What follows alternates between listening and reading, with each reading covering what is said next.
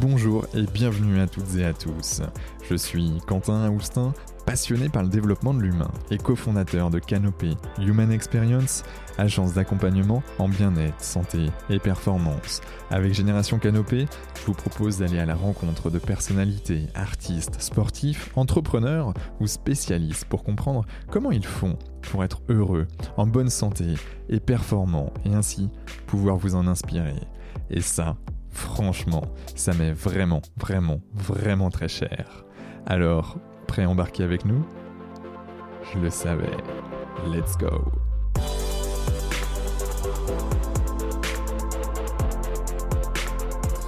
Bonjour à toutes et à tous, ici Quentin Aoustin du podcast Génération Canopée.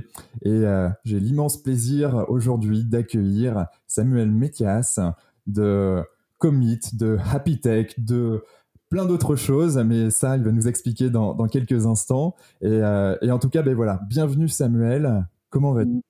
Merci Quentin, merci. Je suis ravi, euh, ravi d'être là. Merci pour l'invitation. Euh, impatient de, d'avoir cet échange. ben, ben, moi aussi, parce que ben, mine de rien, je, je, suis la Happy Tech depuis pas mal de temps et, euh, et j'ai bien envie d'en savoir encore beaucoup plus, mais également sur Comic que j'ai pu rencontrer un salon qui s'appelle Salon Preventica il y a quelques années sur Paris. Et puis, euh, puis surtout la personne Samuel Métias, parce que bah, Samuel homme à multiples casquettes et, et j'aimerais savoir un peu comment toi tu fais tout ça derrière, mais, mais on va y venir. Première question, c'est souvent les, premières questions que, l'on pose dans, ce podcast, c'est euh, bah, qui tu es? Qui tu es, Mathias? Excellente question. Euh, qui je suis? Bah écoute, je suis aujourd'hui un entrepreneur euh, qui, j'espère, participe à améliorer un petit peu le monde du travail et, et, le monde en général, parce que, le monde du travail, on y passe pour certains jusqu'à 80% de notre temps. Donc si on change le monde du travail, j'espère qu'on changera un petit peu le monde en mieux et en remettant euh, l'humain au centre. Donc euh, je suis un entrepreneur, je suis un père de famille, je suis euh, voilà quelqu'un qui aime m'investir pour les autres, je crois, en tout cas qui qui aime croire qu'il essaye d'aider les autres et servir l'intérêt général. Génial. Et, tu penses que ça vient d'où ça, ce, ce fait d'envie d'aider? Est-ce que c'est quelque chose d'intrinsèque? Ouais, je crois que je l'ai vraiment en moi. C'est peut-être culturel, c'est peut-être mon éducation, je sais pas d'où ça vient, mais j'ai dans mon équilibre personnel, je pense que j'ai vraiment besoin euh, de ressentir que je suis utile, comme tout le monde, et que je suis utile pour les autres, que je sers euh, quelque part euh, un idéal qui est plus grand que moi. Je suis peut-être un peu un utopiste ou un idéaliste, je sais pas, mais mais j'ai envie de construire quelque chose qu'on peut donner aux générations futures qui soit qui soit meilleur. Euh, et, donc, euh, bah, tous les sujets euh, de, ma carrière vont avoir un petit peu comme fil conducteur ça, avec ce qui me passionne, les choses qui me passionnent, mais ça va vraiment dans ce, dans, dans, ce fil conducteur. Yes. Et qu'est-ce qui te passionne, Samuel?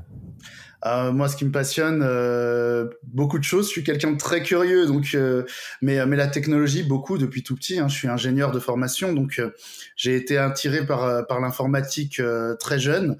Euh, au collège, je codais en Delphi, euh, qui est un langage que du peuple Pascal, enfin pour les plus anciens. je faisais ça, je faisais ça euh, pour découvrir. Hein, donc, j'ai tout ce qui a été créativité, qui permet un petit peu ça, ça m'a passionné.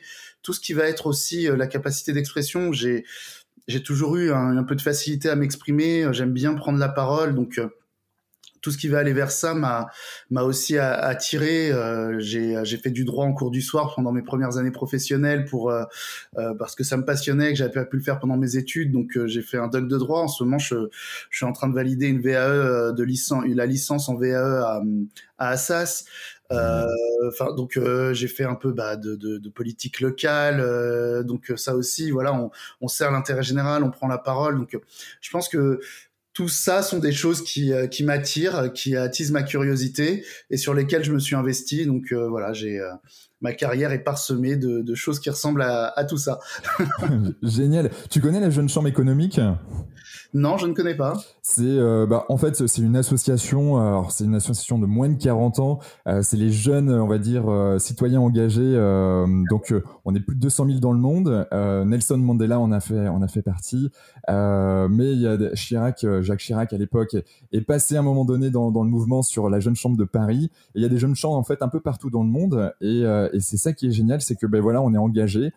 typiquement, un, exemple très fort de la jeune chambre, c'est que les poubelles vertes où on met notre verre, et ben c'est une jeune chambre locale. Alors je me souviens plus de quelle jeune chambre, mais comme si c'était Montpellier en fait, il y avait une personne dans Montpellier qui s'est dit il faudrait qu'on fasse du tri sélectif. Et hop, on fait monter euh, cette idée, on passe en commission. Alors déjà dans une évaluation pour savoir si l'idée est viable, on passe en commission, on valide la commission, et ensuite, eh ben, il y a tout un collectif qui se met en place derrière cette, euh, cette idée, et ensuite on le porte bien évidemment auprès des associations locales, mais également au niveau justement des institutionnels qui vont ensuite porter le projet ben, au niveau départemental régional, et en fait c'est arrivé gentiment au niveau national. Pareil pour le numéro 18, les pompiers, c'était la jeune chambre économique. Génial, génial, je connaissais pas du tout, mais c'est euh, hyper intéressant. ouais, ouais, ouais, c'est euh, génial je vais regarder, je vais creuser. avec, avec grand, grand plaisir, euh, parce que d'ailleurs, il y a, y a Catherine Testa qui est venue sur, euh, sur ce podcast il y a quelques semaines, qui, euh, qui intervient à notre convention nationale donc, dans quelques semaines, du côté de Saint-Etienne cette année, mais mais, euh, mais... Ouais, en plus, Catherine, elle est top. Euh, je l'ai rencontrée plusieurs fois, elle est top. Ah ouais, elle est, elle est assez punchy et, je vous invite. Et, d'ailleurs, les auditeurs, si vous n'avez pas vu cet épisode euh, sur Catherine Testa, c'est l'épisode numéro 2, donc allez-y. c'est une heure et demie de, de belle énergie. c'est clair. Ah, ça, c'est sûr. génial. Donc, en fait, multicasquette, parce que commit, on va revenir peut-être un peu plus tout à l'heure, et notamment la relation euh, à, un domaine qui, qui, te, qui tient à cœur. Euh, la Happy Tech, euh, tu es engagé aussi donc voilà en tant qu'adjoint au maire c'est ça? Ancien adjoint au maire, j'étais euh, bah, pour la, petite histoire en fait, j'ai euh, j'ai été adjoint au maire donc à Colombes. Donc Colombes, c'est la région parisienne, c'est les, portes de Paris. C'est presque 90 000 habitants, donc euh, c'est une préfecture en province hein, très souvent. mais en région parisienne, c'est une ville, c'est une grande ville quand même. Hein, c'est pas la plus grosse des Hauts-de-Seine. On a Nanterre, on a Boulogne, mais c'est c'est pas loin derrière avec Agnières. Mmh. Et donc j'ai, en fait, j'ai d'abord été candidat et euh, sur euh, sur ma propre liste. Euh, donc j'ai été tête de liste sur les élections, donc j'ai vraiment mené un combat de conviction. Et ce combat de conviction a amené en fait à, à, aller euh, sur ce poste de maire adjoint, puisque je suis arrivé deuxième dans ma famille politique, que j'ai fusionné avec celle qui est devenue maire, et je me suis retrouvé adjoint maire à 29 ans, euh, ce, qui est, ce qui est une expérience très enrichissante à, à cet âge-là. Et euh, effectivement, pendant six ans, je euh, j'ai choisi de m'occuper de tout ce qui était développement durable euh, et environnement sur sur la ville de Colombes. Et donc un sujet que je ne connaissais pas du tout, mais comme j'étais, enfin j'étais, j'avais été parrainé entre guillemets par Jean-Louis Borloo puisque c'était avec lui et, Ramayad que j'avais préparé cette campagne et que le Grenelle de l'environnement est quelque chose qui m'avait personnellement profondément marqué. Bah, j'ai voulu aller vers vers ce domaine-là Mm. Euh, que j'ai découvert euh, en tant qu'adjoint au maire, que sur lequel euh, je me suis un peu passionné forcément aussi, comme tous les sujets sur lesquels je m'investis et, donc j'ai fait six ans, six ans du développement durable, de l'environnement, donc propreté, espace vert, sur une ville de presque 90 000 habitants, donc un beau terrain de jeu. Euh, et, c'était, euh, ça a été passionnant. Je me suis représenté sur une liste indépendante aux dernières élections. Avec le Covid, ça s'est beaucoup moins bien passé. Et du coup, je suis aujourd'hui euh, extérieur à ça et observateur bienveillant, forcément toujours sur ma ville de cœur, là où je suis né et j'ai grandi. Génial. Et avant de repartir sur la partie productivité qui, qui moi, m'intéresse personnellement, il y a, y, a, quelque chose que je vois et, et que je constate, c'est qu'en fait, euh, beaucoup de gens qui sont dans, on va dire, dans le, happy ou en, la happy tech, ou en tout cas qui sont dans le, bien-être, la santé au travail ou, la santé de manière générale, ont une, connexion très profonde avec l'environnement, avec le développement durable. Est-ce que c'est quelque chose que toi, tu as, pu percevoir? Mais complètement, je pense qu'avec le développement durable, parce que dans le développement durable, tu as aussi la dimension sociale, tu as aussi euh, la place de l'humain, la réflexion sur euh, euh, l'impact de l'homme sur son environnement. Et, quand tu es dans le bien-être au travail, tu es dans l'humain. Mmh. Et, c'est quelque chose qu'on oublie, qu'on oublie très souvent, c'est-à-dire que si on revient quand même à l'essence même de ce qu'est une entreprise, une entreprise, d'ailleurs, c'est constitué juridiquement comme ça. Hein. Une entreprise, c'est une association d'individus, de personnes, d'êtres humains qui vont s'associer ensemble. Hein. il faut se rappeler quand même qu'à l'origine, il n'y avait pas de société unipersonnelle. C'est une invention juridique récente. Donc la société, traditionnellement, historiquement, c'est au moins deux personnes qui se mettent ensemble pour produire de la valeur et la proposer. Et on a oublié ça. C'est-à-dire qu'aujourd'hui, quand on s'appelle L'Oréal, quand on s'appelle EDF, euh, e etc., on a oublié qu'à la base, c'est des personnes qui s'associent pour se dire on va mettre une énergie ensemble, on va produire de la valeur à travers un produit qui peut être physique, qui peut être un service, peu importe, et on va le proposer aux autres pour aider, pour participer à la vie économique et pour aider la vie économique, les individus, les, euh, les organisations, etc. Donc c'est une association humaine à la base. Aujourd'hui, quand on regarde les entreprises, on oublie l'humain qui est à la base de la production et de ce qui a fourni de la valeur, de la chaîne de valeur, pour se concentrer sur justement cette chaîne de valeur, ce produit et son optimisation économique. Et ça, on l'oublie très souvent. Et pourtant, l'essence même de la société, c'est les humains qui sont qui s'associent et qui vont ensuite en, en embarquer d'autres dans l'aventure, en les salariant, etc., pour faire grandir un sujet et produire de la valeur. Et ça, c'est très vite, très très souvent oublié. Et moi, je, je, je veux qu'on retrouve ça, qu'on retrouve cette essence même, parce que quand on remet l'humain à sa place, quand on lui redonne sa valeur essentielle intrinsèque dans l'entreprise, eh bien, c'est toute l'entreprise qui se porte mieux. On retrouve de la performance économique, on retrouve de l'impact, parce que on a réussi à retrouver là une place juste, équitable et valorisante pour l'humain au centre. Et, et c'est ça qui, je pense, a manqué dans beaucoup de choses, a manqué dans, dans nos sociétés industrielles qui, alors c'est un peu philosophique ce que je dis, mais ce que je veux dire, c'est que pas tant que ça, je trouve. Hein.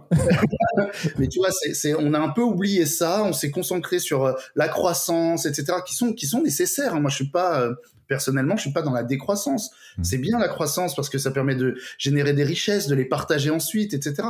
Mais si on oublie l'humain qui l'a produit, qui est au centre de ça, qui est la matière grise qui permet de le faire, eh bien, on n'a pas les performances attendues. J'avais fait une étude qu'avait avait repris le journal Les Échos euh, dans la première année d'existence de Commit, qui montrait que si on s'intéressait à l'humain et que si euh, on travaillait sur des, facteurs, enfin, je veux dire, euh, essentiels de l'entreprise, qui sont l'absentéisme, la productivité, le turnover, ce genre de choses, et qu'on les améliorait de manière assez sensible, mais pas grand-chose. C'est-à-dire qu'on parle de gagner un jour d'absence en moyenne en moins par salarié. Quand on passe de, on gagnait 2-3% sur la sur le turnover, 5% sur la productivité. Enfin, des choses qui sont quand même atteignables. Ça représente pour une entreprise de 1000 salariés 2 millions d'euros d'économie par an. Par an.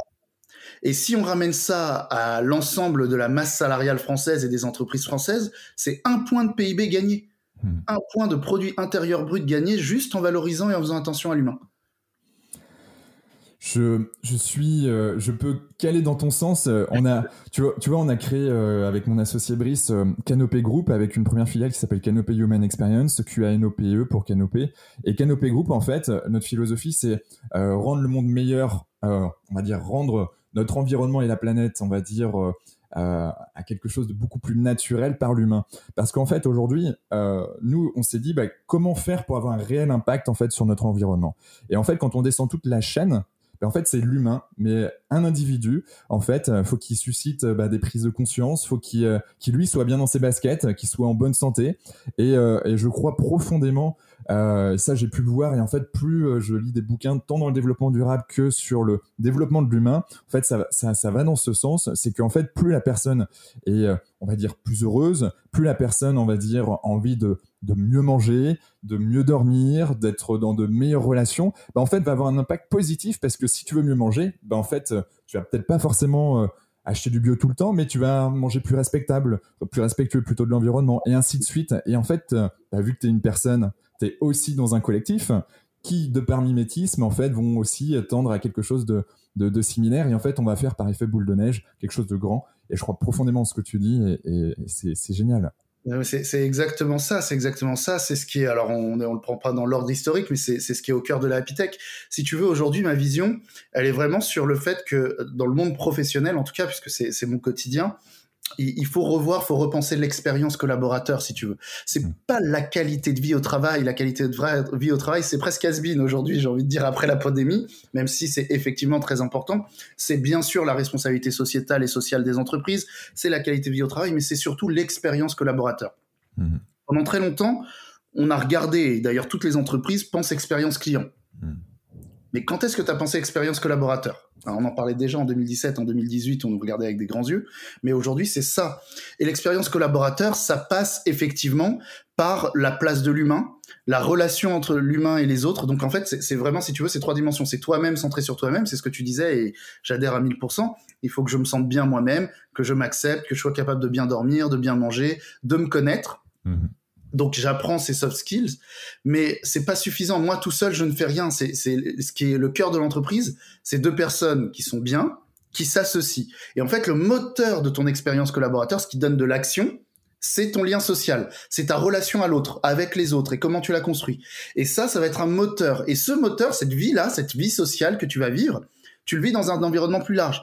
Donc oui, les bureaux sont importants. Oui, le baby-foot dans la cafette, c'est sympa. Mais c'est pas ça qui fait la qualité de vie au travail. C'est d'abord toi-même et ta capacité à créer le lien ensemble. Donc dans ta, si tu veux, dans ta, dans ma vision de ton expérience collaborateur ou de l'expérience du collaborateur en sens général, tu as des individus qui sont bien, et donc qui savent faire ce qu'il faut pour se sentir bien et qui sont animés, qui ont une vie sociale animée, et par cette capacité à créer, maintenir, piloter du lien social.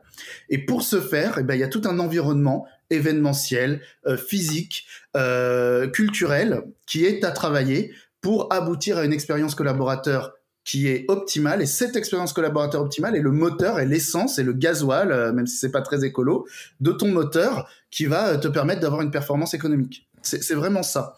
Et, c'est ces trois niveaux-là d'individus. Et si on ne, va pas vers ça, si on n'a pas cette pyramide de Maslow de l'expérience collaborateur, eh bien, on n'y arrive pas. Hmm. Et ça, Aujourd'hui, sur le marché, personne ne le fait tout seul. Euh, on le fait ensemble. On le fait en travaillant ensemble avec euh, aujourd'hui euh, des startups qui ont des solutions technologiques au sein de la Happy des entreprises qui n'ont pas de solutions technologiques mais qui ont un savoir-faire qui viennent en complément de ces solutions technologiques. C'est tout un écosystème. C'est ce que moi j'appelle l'écosystème ou le mouvement des Happy qui ne sont pas que les membres, parce que j'invite ceux qui s'y reconnaissent à adhérer, mais c'est tous ensemble qu'on arrive à adresser l'ensemble de l'expérience collaborateur qui va permettre de réussir à changer le monde du travail, à retrouver les valeurs fondamentales qui, euh, qui y sont, à remettre l'humain au centre et donc à démultiplier derrière ce qui va intéresser les dirigeants euh, en premier lieu, malheureusement, la performance économique. Ouais, mais je, crois profondément euh, euh, en, ça. Moi, je suis issu de la qualité, l'hygiène, la sécurité, l'environnement à la base, ingénieur QHSE, et on n'apprend pas ça forcément à l'école. J'avais juste un prof, je me souviens, qui, était prof de système de management environnemental et qui nous parlait business. Moi, j'ai trouvé ça génial parce que c'était le seul qui parlait business en environnement, et, et en fait, il nous montrait en fait, ben euh, ce qu'on appelle, alors dans la prévention santé sécurité au travail, c'est le ROP au lieu du ROI, donc le retour sur la prévention. Et là, en fait, on l'avait presque inventé, c'était le retour sur l'environnement, parce que en fait, euh, ce qui était juste génial, c'est que bah, tu injectes un euro, mais aussi derrière, faut que ça, faut que ça rapporte. J'ai eu la chance d'aller dans un, je vais pas citer le nom, mais de, de travailler dans un grand groupe d'aéronautique euh, européen et, euh, et j'étais sur le pot. il, y, en a quelques-uns, mais ils sont pas nombreux, mais il y en a quelques-uns. Et, euh, et donc euh, j'étais sur le pôle environnement. Et, et en fait, c'était fou tout ce qu'on était capable de récupérer, tant d'un point de vue des pièces avioniques, donc de l'avion. donc je pense notamment au titane qu'on va pouvoir récupérer. Avant, ça allait, bah, c'était jeté et puis, puis c'était pas forcément recyclé. Euh, et puis en fait, c'est arrivé il y a une dizaine d'années le recyclage. Et en fait, ils se sont rendu compte que ça rapportait aussi beaucoup d'argent. Et donc, ben, en fait, si on est dans un système circulaire euh, de développement durable, en fait, eh ben c'est pas quelque chose forcément d'utopique, même si c'est c'est quelque chose qui, qui nous anime, qui nous anime et qui est quelque part une mission un peu plus élevée, en tout cas que ou en tout cas en termes presque spirituels parfois pour certains. Mais en tout cas, euh, c'est plausible et aujourd'hui avec des chiffres à la clé. C'est ça. Non, mais tu as entièrement raison. L'humain, ça rapporte aujourd'hui. On s'en rend pas compte. En tout cas, la prise de conscience n'est pas encore là. La nécessité du lien social, qui est pour ne pas perdre avec la pandémie, c'était, c'est devenu une évidence. Il faut investir sur l'humain, sinon on perd. Euh, il, faut investir sur l'humain, sinon il n'a pas envie de revenir au travail, il a envie de rester en télétravail. Ça, c'est la grande question de la rentrée. Mais euh, la step, l'humain, ça rapporte, on ça n'a pas encore été compris. Avec la Happy Tech, on a mis en place un truc qui s'appelle la Happy Responsabilité, c'est-à-dire que c'est un vrai label euh, Happy Responsable, et c'est totalement inspiré de l'éco-responsabilité. C'est exactement la même logique, parce que l'humain, ça rapporte et c'est valorisant et on peut valoriser son image de marque et euh, communiquer là-dessus. C'est bien de faire des choses bien, c'est encore mieux quand on le fait savoir et les entreprises ont aussi besoin de le faire savoir. Hein, tout le monde a envie de travailler son image de marque, de la petite start-up au grand groupe. Donc, quand on fait du, quand on investit dans l'humain, non seulement ça rapporte, mais on peut le valoriser. Et ça, c'est un message qui est encore trop méconnu je, je, je, te rejoins et, et c'est vrai que euh, je, je, le vois, je suis au contact de pas mal de QHSE euh, ou de personnes qui veulent se lancer dans la RSE également. Alors je trouve ça génial euh, de, de, se lancer et que les entreprises aillent dans ce sens parce que c'est juste indispensable. Euh, même si euh, je crois profondément au fait que ça devrait être intégré à tous les niveaux depuis euh, depuis longtemps dans l'entreprise, mais mais bon, ça, ça émerge et tant mieux parce qu'il y a, y, a, y a plein de choses à, à remettre à niveau et ça c'est cool. Euh, cependant, ce que je constate euh, aujourd'hui, c'est que les personnes qui sont formées euh, à la RSE ou, à la QHSE, je reviens sur ce que j'ai dit, ne parlent pas forcément cette langue. Euh, et, tu vois, c'est presque tabou. Alors, c'est presque culturel aussi, parce que c'est vrai qu'en France, on n'aime pas parler business, sauf dans certains domaines. je pense notamment à la finance quand tu es chef d'entreprise. Mais autrement, c'est quand même un peu tabou. c'est sûr, c'est sûr, mais il y a, y a, une évolution culturelle. Maintenant, faut être honnête la pandémie a, été dure, elle a apporté beaucoup de, difficultés, euh, de peines à des familles, etc. Mais dans nos domaines, elle nous a servi, dans le sens où elle a aidé à une prise de conscience. Il y a une prise de conscience aujourd'hui. Maintenant, encore une fois, la prise de conscience, je veux pas la minimiser, mais elle est surtout sur euh, ce qui a manqué et sur les impacts que ça a eu. Euh, J'espère et je, je, travaille et j'encourage au sein de la Tech et, et partout à aller un cran plus loin et à regarder ce que cette démarche-là de remettre l'humain, de repenser à, sa place, à son environnement de travail, à sa, à, sa, à la forme du travail que ça peut prendre, hein, euh, ce, ce, fameux modèle hybride, à, quoi il ressemble demain, comment on redonne envie aux salariés, à toutes les opportunités que ça peut apporter. Et j'espère que ça va lever les tabous dont tu parles, tu vois, que ça va mmh. permettre de lever les tabous et de se dire maintenant franchement les choses. Euh, et donc de déclencher, et ça, ça va être difficile parce qu'on sait que les entreprises mettent 2-3 ans à déclencher des budgets, là peut-être qu'avec la pandémie, ils vont, ils vont se, se, bouger un peu, mais à déclencher les budgets dans les entreprises qui vont permettre d'investir sur ces sujets.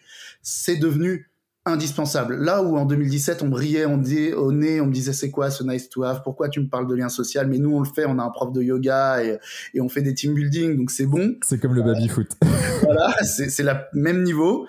Bah, maintenant aujourd'hui on se dit non, ouais c'est un must have, c'est nécessaire, c'est pas nécessaire, c'est indispensable. Hmm. Et, et, donc euh, on a besoin, on a besoin d'investir dans le main, on a besoin de d'adresser sérieusement le sujet du lien social entre les individus. On a besoin de sérieusement s'intéresser à chacun des collaborateurs pour savoir s'il va bien ou pas, et pas juste lui, il a été mal, bah écoute, mets-le dans un plan de licenciement ou dégage-le. C'est plus possible, ces réactions-là. Hmm. C'est fini. Si on fait ça, la boîte se mourra. Je suis complètement d'accord. Pas plus tard qu'il y a une semaine environ, euh, je suis tombé sur une, étude euh, qui montrait que, euh, en fait, c'est qu'est-ce que l'enfant a besoin en fait pour vivre dans ses premières semaines, ses premiers mois. Euh, mais en fait, on se rend compte que ça, c'est, euh, il y a même une étude donc d'Harvard euh, qui a étudié justement pendant plus de 75 ans des, hommes, principalement des hommes dans un premier temps. Maintenant, c'est hommes et femmes sur qu'est-ce qui les rendait plus heureux. Et en fait, bon, cette, cette étude disait clairement que les relations justement nous permettaient d'être plus en plus heureux et être en meilleure santé le plus longtemps possible. Donc du coup, on avait une, une espérance de vie beaucoup plus longue. Euh, et, ça, c'est un premier point. Et je vais juste après, je te laisse, euh, je te vois parce que là, tu as envie de rebondir. Et, en fait, je reviens juste sur les sur les, les bébés parce que je veux juste les, le passer parce que c'est hyper important. C'est qu'en fait, euh, les médecins aujourd'hui, on dit, bah, en effet, il a besoin de de se nourrir. Ça, c'est quelque chose. Mais en fait, si il n'est pas connecté à un humain, le bébé, s'il n'a pas une connexion humaine de relation, eh ben, il meurt aussi. Oui, oui, oui, j'avais vu cette étude. Et, et c'est intéressant parce que j'avais vu cette étude et j'y ai pensé dans euh, la dernière étude euh, euh, qu'a sorti Microsoft avec un grand institut de sondage, mince, j'ai oublié son nom. c'est pas Ipsos, c'est OpinionWay. OpinionWay et Microsoft, ils viennent de, ils ont sorti une étude très très intéressante que, que j'invite tout le monde à regarder. Et ce qui est intéressant, c'est qu'ils étudient pour la première fois les relations amicales au travail. Génial. C'est intéressant parce que dans toutes les études, on étudiait le lien social, la relation entre les collègues, le fait. Là, ils étudient les relations amicales au travail et ils te disent clairement que dans les entreprises où il y a plus euh, d'une personne sur trois qui a des relations amicales au travail, eh bien, on gagne en profitabilité, en rentabilité, on gagne en euh, performance, euh, chiffre d'affaires, et on réduit même de 80% les risques de sécurité. Parce que la sécurité en entreprise, c'est beaucoup de phishing, tu vois, de choses où on, joue, on joue de, de, de j'allais dire, de l'honnêteté et, et on essaye de tromper un peu l'utilisateur et on passe pas par des trucs techniques. Et en fait, quand on a des relations amicales, on se parle plus et on, le détecte plus vite et, la sécurité augmente en flèche. Et en fait, pour la première fois dans une étude, en tout cas la première que j'ai euh, que j'ai trouvée et qui m'a marqué, c'est que ce que je dis depuis des années, c'est le lien social. Si je m'entends bien avec euh, mes collègues, tout va mieux. Et, là, ça le démontre statistiquement, tu vois. Et, euh, et c'est incroyable parce que on a pendant des années, enfin, tu disais tout à l'heure, euh, j'ai une carrière sur l'agilité, j'ai une expertise même, je dirais là-dessus. J'ai fait tellement de projets, de sujets, euh, le bouquin et tout. Et toute ma carrière, on a parlé transversalité, casser les silos. Euh, tu vois, moi, je suis un, bébé de l'agile professionnel, donc on veut casser les silos, on veut pas aller en cycle en V, on veut travailler en collaboratif. Des mots qui m'ont bercé depuis ma première année professionnelle. Et en vrai, tu ne casses pas les silos si tu ne crées pas de ponts entre les humains. Tu ne crées pas de transversalité. Je veux dire, il n'y a pas de meilleure transversalité que le comptable qui va courir le midi avec la fille du marketing et quand elle a un problème de comptabilité ou une question, qu'elle l'appelle. Là, tu as de la transversalité entre les services. Sinon, les comptables, ils sont enfermés dans leur bureau, ils voient personne parce que c'est un, métier qui est un peu en chambre, tu vois. Donc, il n'y a pas de meilleure transversalité, il n'y a pas de plus efficace que de créer ces relations euh, sociales entre les individus. Alors, pas forcément amicales tout le temps, mais euh, si tu peux optimiser, ça a été vraiment le, fondement de Commit, si tu peux optimiser les rencontres ou les conditions pour créer du lien social entre des individus qui ont des infinités, pour faire des choses qu'ils aiment ensemble et pas les obliger à faire de l'escalade dans un team building, à le faire en plus à un endroit qu'ils aiment, parce que bon, bah, s'ils aiment pas le chinois, on va les emmener à l'italien, c'est mieux. Et puis à un moment, ils sont disponibles, sinon c'est compliqué de se rencontrer. Quand tu optimises tous ces paramètres-là, hein, que ce soit quelle que soit l'activité, y compris le team building, la conférence, le, tout ce que tu veux, bah, tu tu optimises les conditions pour créer du lien social. Donc tu démultiplies les chances d'avoir des relations qui peuvent être jusqu'à amicales dans l'entreprise. Et ça, ça a un bénéfice énorme. Savoir le voir, savoir le piloter, savoir ce qui se passe, connaître la tendance, c'est des choses que personne n'a jamais fait jusque-là. LinkedIn ne sait pas le faire. Et pourtant, j'étais directeur de l'application innovative chez Microsoft. Pendant le rachat de LinkedIn, j'ai suivi euh, le dossier de près en interne parce que ça me passionnait aussi. Et, euh, et je peux le dire, le, graphe de données de LinkedIn n'a pas cette force-là. Donc, euh, c'est des choses, mais d'une richesse, si on se l'approprie, si on le prend, mais mis à l'échelle d'un pays, c'est des milliards d'euros. Je, ne peux que confirmer euh, tout ce que tu dis. Je suis à 100% dans, dans, ta philosophie et qui n'est même plus qu'une philosophie, bien entendu. Et, du coup, ben, on va même casser la philosophie. Tu aurais un exemple concret à, nous expliquer euh, de bah, d'un de vos clients, peut-être pas forcément le citer, mais euh, ou si tu veux le citer, pourquoi pas, mais en tout cas qui d'une application concrète de, de commit, de, ce que vous mettez en place pour favoriser ce lien Bien sûr. Alors, je peux pas citer les, noms des clients euh, malheureusement, mais on, l'a mis euh, bah, dans un grand groupe aéronautique français euh, qui n'est pas le même, si j'ai pas compris, mais qui qui est proche. On l'a mis dans des banques, on l'a mis dans des dans des dans des entités qui sont multibanques, c'est-à-dire des joint ventures en plusieurs banques. On l'a mis dans des cabinets de conseil. Donc en fait, il y a énormément de, de cas d'usage. Mais si tu veux concrètement, qu'est-ce que ça fait Commit euh, c'est une IA derrière. C'est-à-dire que c'est une application euh, que tu peux télécharger sur ton téléphone mobile. Alors tu peux la télécharger, tu n'auras pas grand-chose si t'es pas dans une communauté client, donc euh, ça sert à rien. Mais tu peux toujours si tu as envie. Mais à partir du moment où tu es dans une communauté client, il y a une intelligence artificielle derrière que t'embarques. L'IA, tu peux la consommer dans l'app, tu peux la consommer dans Teams, tu peux la consommer, on peut la déporter dans des applis du client, ça peut devenir un vrai concentrateur multi-technologique. Mais cette IA-là, elle a qu'un seul but, c'est de te suggérer de rencontrer des gens. Si tu veux, philosophiquement, l'idée, c'est d'optimiser les conditions pour que tu rencontres les bonnes personnes au bon endroit, au bon moment et faire des choses que t'aimes. Mais une fois qu'on a réussi à trouver la bonne suggestion, que tu l'as acceptée, ton téléphone, ton iPad, ton ordinateur, tu le laisses sur le bureau, dans le sac où tu veux, mais tu te concentres ensuite sur l'humain pour tisser du lien social. Et ensuite, l'appli reprend le relais en te suggérant de continuer à parler avec les gens, etc. Donc, tu auras des suggestions à les revoir, par exemple. Mais ça va vraiment être ça. Donc, si tu veux, concrètement, commit, tu crées ton profil, plus ou moins important, façon plus ou moins importante. Tu peux juste donner un nom, un prénom, un mail et ça suffit. Ou tu peux donner euh, euh, tes centres d'intérêt, etc. Tu peux le connecter aux réseaux sociaux. Enfin, c'est toi qui vois. Et à partir de là, tu vas pouvoir faire trois choses. Soit participer à des événements existants qui te sont suggérés, soit proposer des événements euh, que tu vas organiser toi-même et inviter des gens dedans, soit euh, suggérer des prestations externes, c'est-à-dire que euh, tu vas avoir, euh, tu peux dire moi j'aimerais bien avoir des cours de yoga ou j'aimerais bien avoir une conférence sur l'intelligence émotionnelle ou sur la gestion du stress ou ou ou et euh, suggérer des, des, prestations qui vont ensuite apparaître si elles sont validées dans le commit et être proposées au plus grand nombre pour pouvoir tisser du lien. Donc tu as vraiment ces trois, si tu veux, les trois grands leviers du lien social, c'est je suis proactif, je propose moi-même, mais tout le monde l'est pas tout le monde n'est pas va pas facilement vers les autres. Il y a j'ai des choses qui m'intéressent, j'y participe et c'est l'occasion de. Mhm. Ou euh, j'organise, euh, ou je demande la participation parce que quand tu amènes un élément externe au sein de la communauté, ça crée aussi l'occasion de tisser du lien.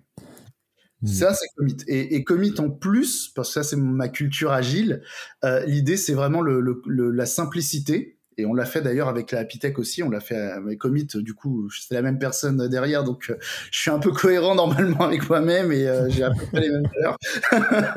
bon, ça va alors.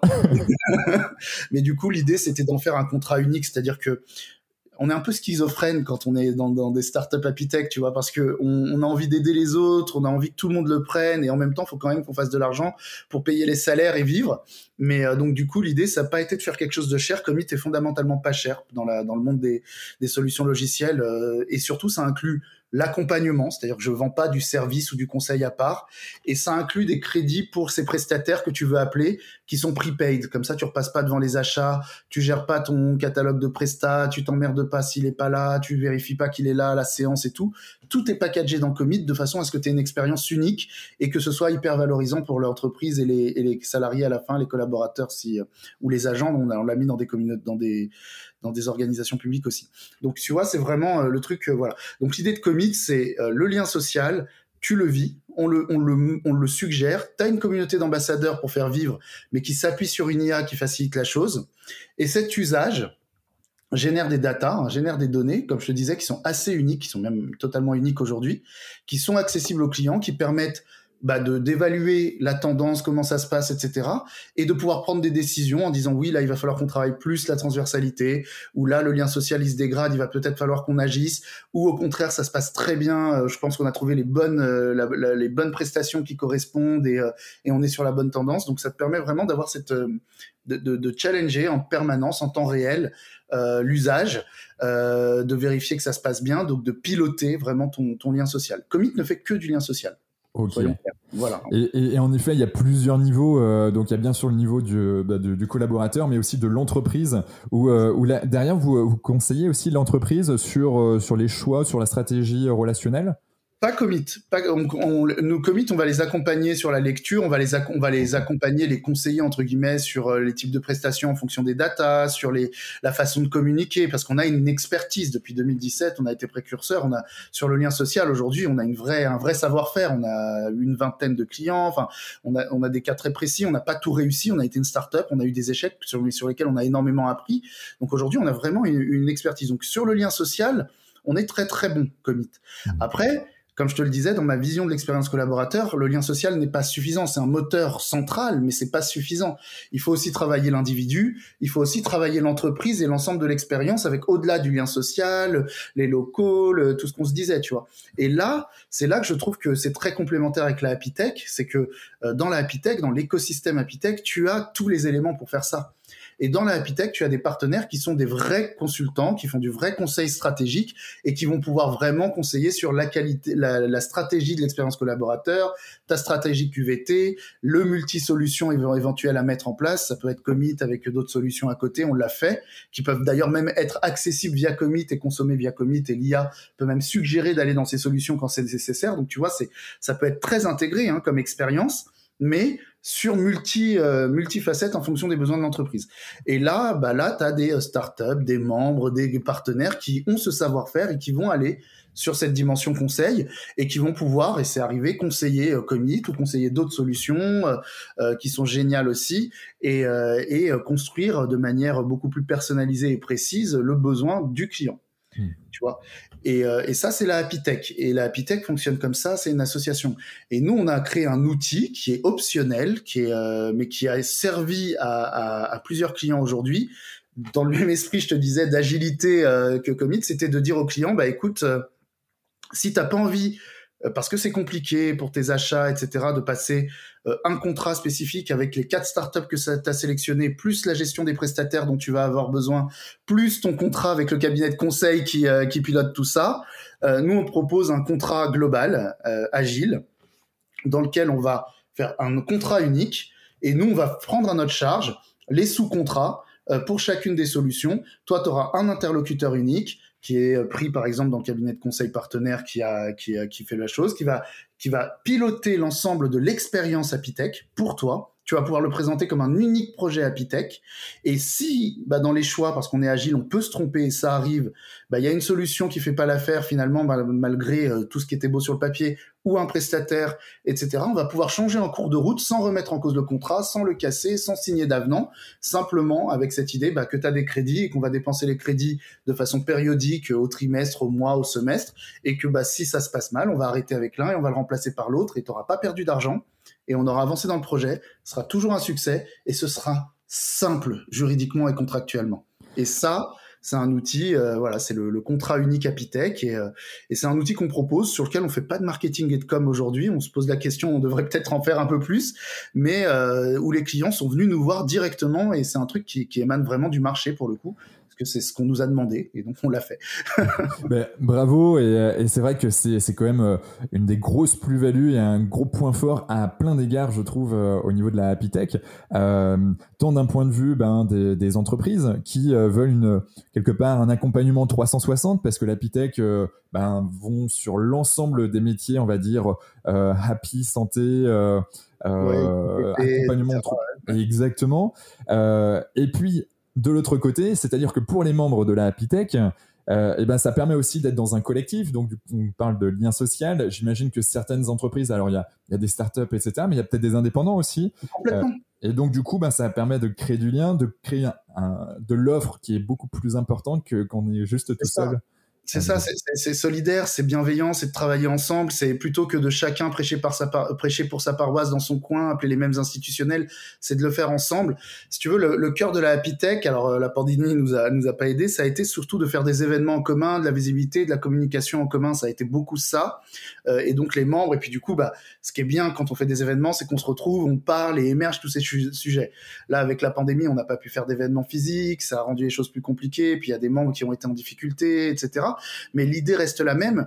Mais si tu veux, il y a trois pans dans la Happy Tech. Il y a la communication, il y a la visibilité commune, la force commune, le fait de, pouvoir euh, euh, être visible et évangéliser ensemble, en quelque sorte. Il y a un deuxième pan qui est la complémentarité. On est capable d'adresser des sujets ensemble, de pouvoir avoir des solutions complémentaires et d'être complet sur un besoin euh, client. Et puis il y a le troisième, c'est que ça doit apporter du business aussi aux membres. Euh, alors c'est très très rater, moi j'ai pas de problème à parler d'argent, mais si ces solutions-là n'ont pas de clients, hein, elles meurent. Et puis les, les super idées, les propositions, le savoir-faire, l'expertise qui est au dedans, qui est au service des collaborateurs, ne va pas jusqu'aux collaborateurs, ne va pas jusqu'aux professionnels, et donc ne sert à rien. Mmh. Donc c'est fondamental euh, pour la Happy Tech. C'est pour ça que je, je, me posais la question de ce contrat unique parce que c'est un moyen de d'amener du business pour les membres aussi et, et d'apporter les solutions des membres jusqu'aux entreprises et de les valoriser, de les visibiliser. Et ça, c'est la clé. Si, si les solutions vont pas jusqu'aux collaborateurs, on n'a pas fait la promesse de changer le monde du travail et d'améliorer leur bien-être. Hmm. Et leur, et leur performance. Et si euh, il n'y a pas de business pour ces entreprises qui ont des idées géniales, eh ben elles meurent. Donc on doit aussi être très clairement un moteur euh, d'affaires, d'apporteur d'affaires, de business pour les membres. Et ça, c'est quelque chose qu'on a moins fait parce qu'on est voilà, puis ça, venait, etc. Mais c'est quelque chose sur lequel la nouvelle présidente Valentine, qui a été élue récemment, et, moi, on travaille énormément en ce moment pour que sur le deuxième semestre 2021, on puisse mettre en place quelque chose qui soit vraiment fort le plus fort possible là-dessus. Parce que je, je, crois que c'est vraiment fondamental. Et, et la Happy Tech, c'est bienveillant, c'est solidaire, c'est ensemble, c'est complémentaire et c'est aussi euh, amener des affaires. Ouais, mais ouais, il y a, il y, a, il y a plein de choses et, et je, je, je, vais, je vais regarder un peu plus euh, en profondeur. Euh, justement, on avait déjà échangé il y a, il y a quelques semaines là-dessus et la Happy Tech, moi, m'intéresse déjà depuis quelques temps, donc mais avec euh, plaisir. Avec plaisir, euh, Quentin, et avec plaisir pour tous ceux qui nous écoutent. C'est une association, hein, c'est animé en France euh, et, géré par une association à but non lucratif qui n'a pas de subvention aujourd'hui. Si, si des auditeurs ou certains ont envie de subventionner ou ont des idées pour, on, serait ravis, mais qui fonctionne uniquement sur les adhésions de ses membres. C'est pas très cher, c'est 500 euros par an l'adhésion.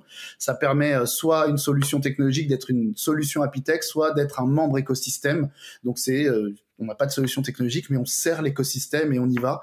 Et, c'est tous ensemble qu'on va y arriver. Donc, euh, euh, je serais ravi de mettre en relation ceux qui le souhaitent avec euh, avec l'association que je gère pas moi directement, mais mais que j'ai fondé que j'ai fondé en 2017 et, avec la nouvelle présidente qui est, qui est super et, toute l'équipe qui seront ravis ravis ravis vraiment d'accueillir des nouveaux membres et de travailler ensemble. Yes. Ben, en tout cas, c'est noté. Je pense que nos auditeurs euh, l'ont bien écouté également, l'ont bien noté eux aussi. Et, euh, et puis, euh, bah, du coup, Happy Tech, il y a un site internet. Euh, ouais, Happy Tech Ok. Bon, ben, ça marche. Bon, on mettra ça dans les notes de toute manière pour, pour y aller en un clic. Super. J'ai envie de faire un dernier, un dernier point sur les relations. Puis après, il y a, a d'autres sujets qui, qui m'intéressent de discuter avec toi. les relations comment toi personnellement tu, euh, crées du lien où, tu vas, où tu, améliores peut-être des, relations, où tu, comment tu, travailles ce sujet? Ah, c'est, une excellente question. Écoute, euh, j'adore créer du lien, j'adore rencontrer de nouvelles personnes, mais euh, ça va peut-être te surprendre, mais je suis quelqu'un qui est plutôt introverti, c'est-à-dire que je suis très sociable quand je rencontre les gens, j'adore discuter. Euh, euh, je sais pas si je suis de bonne compagnie, en tout cas, moi j'apprécie être en compagnie et puis je j'ai pas peur de prendre la parole. moi, j'apprécie notre compagnie. Hein. moi j'apprécie ta compagnie. mais, je réciproquement, je t'assure. Mais j'ai du mal à faire le premier pas. C'est-à-dire que j'ai du mal à aller vers l'autre. Moi, ma, ma personnellement, euh, et c'est peut-être aussi pour ça, hein, tu vois, que j'ai un peu créé Commit pour créer les occasions d'aller vers l'autre et tout. Mais sur une conférence, si on m'aborde pas, j'ai du mal à aborder. Tu vois, euh, quand j'étais au lycée, euh, je savais pas aborder les filles. Une fois que une fille me parlait, même demain, après, une fois que le contact est pris, le numéro, tout ça, ah, je savais être dragueur, il y a pas de problème. Mais j'ai du mal à aller vers l'autre. Quand je suis, même quand dans, mes dans mes fonctions d'élu local, j'ai eu beaucoup de mal à travailler sur les campagnes. Les campagnes, tu dois quand même aller vers l'autre. Tu vois, tu tu présentes un projet tu pousses.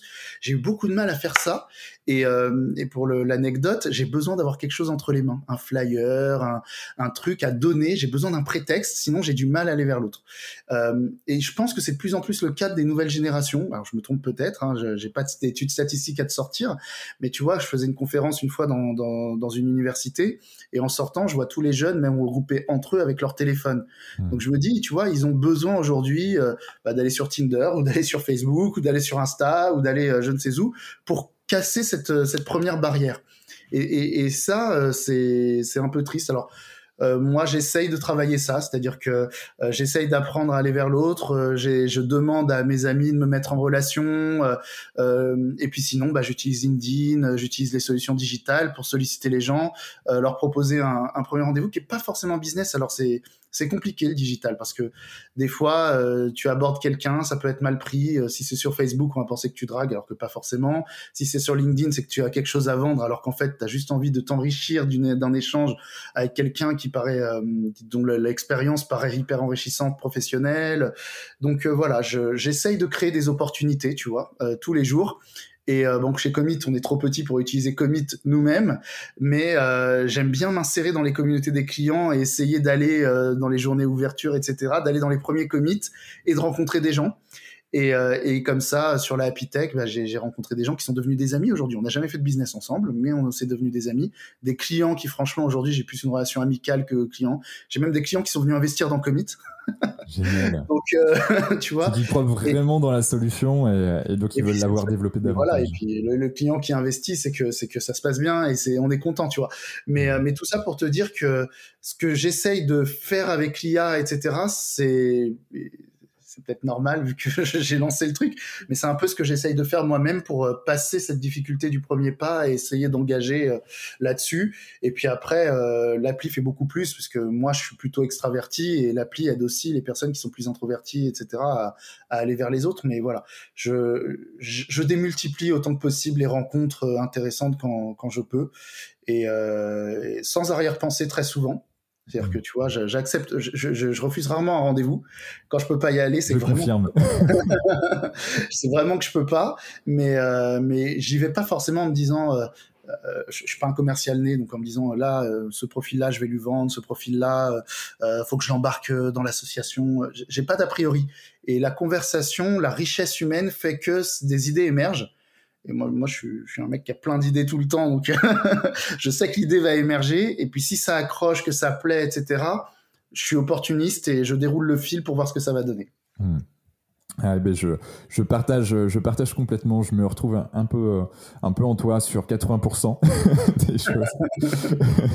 Donc, je, je, comprends complètement euh, la façon d'aborder, euh, d'aborder les gens et, et, euh, et qui, qui n'est pas évidente. Et, et, et puis, et puis voilà, on progresse. Hein. Et d'ailleurs, comment toi tu progresses?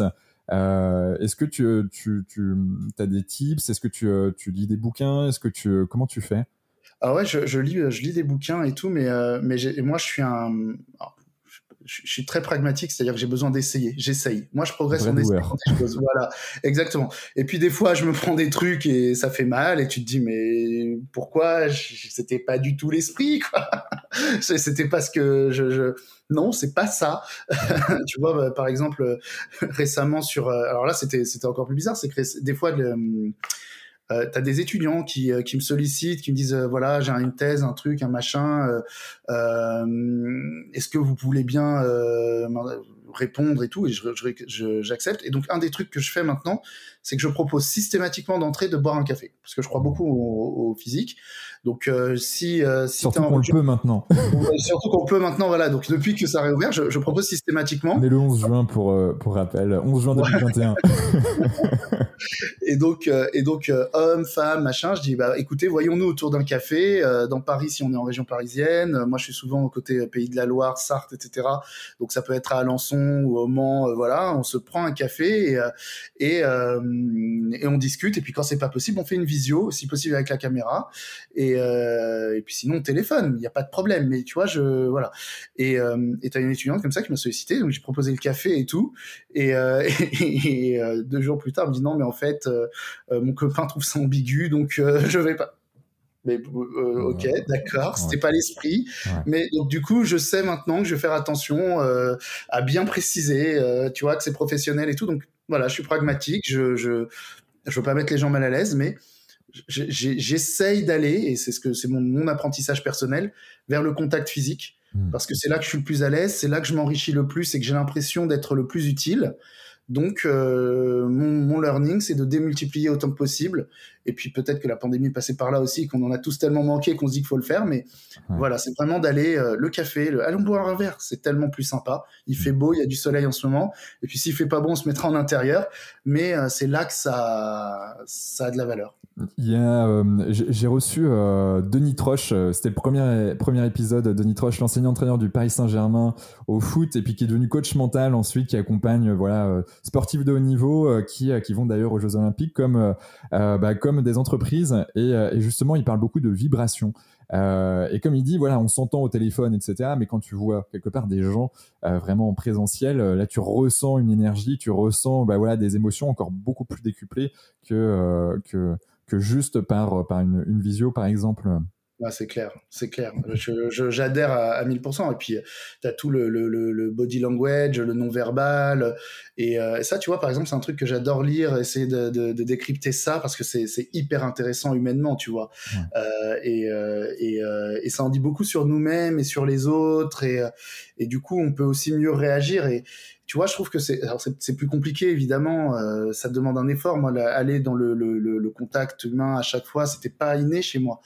Mais en fait, c'est ce qui a, c'est ce que j'ai ressenti comme m'apportant le plus de valeur. Hmm. Et il y a, alors ça, prend aussi de l'énergie, hein, tout dépend euh, quand on est, comment. Et, oui, du temps. Ah oui, parce qu'il faut se déplacer, tout ça. C'est, euh, mais c'est comme tout, hein, tu, il faut investir pour avoir un retour. Hein. et, exactement, je suis 1000% d'accord avec toi. Et il y a quelque chose aussi que, qui, qui là, je, je pense, on a ce qu'on appelle des neurones miroirs. Et, et en fait, en fonction de quelque part de, si tu souris ou pas, et eh ben en fait tu vas avoir un impact sur l'autre. Et le fait de se dire aussi, et eh ben peu importe euh, le, le, mood que la personne a en face de moi, en tout cas moi je suis bien, euh, et puis j'ai envie de donner. Donc du coup j'arrive avec mon sourire, et ben généralement la personne en face de toi va te le redonner. En tout cas, je, ça, m'est quasiment toujours arrivé. Je n'ai pas de souvenir. Euh. je suis totalement d'accord avec toi. Et puis, euh, moi, j'ai deux, j'ai deux adages euh, permanents. C'est qui ne tente rien n'a rien. Si t'essayes pas, ça n'a aucune chance. Hein. 100% des gagnants ont joué. Donc, si tu en as envie, tente-le. Et puis, au pire, qu'est-ce que tu as à perdre? C'est la deuxième question. Qu'est-ce que tu as à perdre? Un peu de temps, un peu d'argent. C'est des choses éphémères à côté de ce que tu peux gagner humainement bah écoute, euh, moi je l'investis. Personnellement, je le prends. Je prends ce, temps-là, j'investis mon verre. Euh, j'invite à chaque fois que je peux aussi parce que je trouve ça sympa et voilà. Et puis ça ouvre la porte à, à, une deuxième rencontre si ça a accroché. Donc euh, voilà, c'est ma façon de faire. Je dis pas qu'elle est bonne, mais euh, c'est comme ça que je suis à l'aise, donc euh, donc j'avance comme ça. Euh, je, suis assez d'accord avec toi encore encore une fois. décidément, je suis d'accord qu'avec mes, mes invités, mais mais mais là, je le faisais assez peu. J'étais dans une dans une forme à, l'époque jusqu'à jusqu'avant le Covid. de productivité intense, c'est-à-dire que ben si je suis pas en accompagnement, workshop, en formation, en conférence, eh ben, je suis en mode productif à fond. Donc, j'ai mon casque, je bosse comme un malade et euh, il faut que ça avance. Et, euh, et, je je prenais pas le temps de me connecter avec euh, certaines personnes comme ça, d'aller prendre un café ou d'aller manger, euh, si ce n'est manger avec des, amis, euh, voilà, un soir, le week-end, des choses comme ça. Mais mais d'un point de vue boulot, c'était boulot, boulot, boulot, et mais en mode productif. Euh, en fait, euh, depuis euh, la sortie de Covid, et notamment là, ces dernières semaines, toutes les semaines, alors, plusieurs fois par semaine, que ce soit le midi ou le soir, d'ailleurs c'est midi et soir des fois, je vais prendre un café, je vais manger un bout avec des gens typiquement... voilà, sur, on est en plein développement chez Canopy Human Experience. J'ai des amis qui eux euh, sont partis de zéro et aujourd'hui font euh, ont développé des, entreprises à succès dans la région Montpellier-Rennes. J'ai la chance de les avoir géographiquement à côté de moi. Et bah du coup, je, je me connecte avec eux, on échange, on passe deux trois heures ensemble. Euh, parfois c'est juste une heure, mais c'est juste génial en fait. Hein. C'est tu ressens la richesse que t'en tires quand même. Et ouais, et oui. Incroyable. Ah, mais je, je t'encourage à continuer surtout. Euh, merci, merci Samuel. Euh, je, je vais continuer, ça c'est sûr, vu les, les résultats que j'ai. en tout cas. Et là, tu vois.